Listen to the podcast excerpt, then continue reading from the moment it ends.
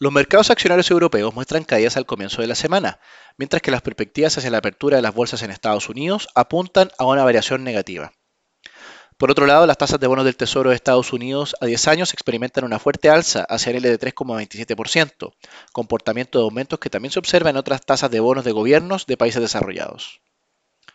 En particular, el aumento mayor a lo esperado en el registro IPC de mayo en Estados Unidos, conocido la semana pasada, generó un incremento en las perspectivas de inflación para el año y una expectativa de mayores alzas en la tasa de política monetaria de la Reserva Federal en sus próximas reuniones. De hecho, este es el preámbulo que enfrenta la Reserva Federal en su reunión de esta semana, en donde además la autoridad actualizará sus proyecciones de crecimiento e inflación para la economía estadounidense. De este modo, las preocupaciones sobre la dinámica de la inflación han generado efectos adversos en el valor de las inversiones de renta fija, en vista que un alza en las tasas de estos instrumentos afecta negativamente el precio de compra. En este sentido, ¿conviene vender hoy renta fija e irse a depósitos a plazo? En nuestra opinión, creemos que antes de responder esa pregunta, primero hay que preguntarse si necesitamos los fondos invertidos en un momento próximo. Si ese no es el caso, recomendamos mantenerse invertido, en vista que las dinámicas que muestra la renta fija creemos que permitirá una etapa de recuperación de las inversiones en un periodo más largo de tiempo.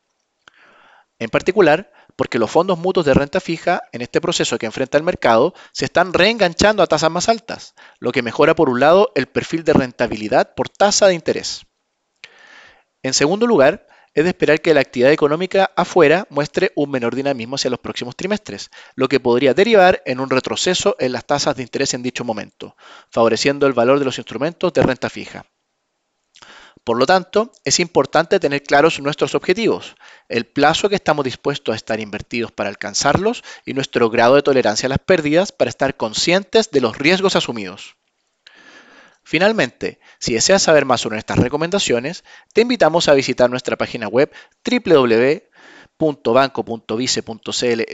inversiones o contactando directamente a tu ejecutivo de inversión.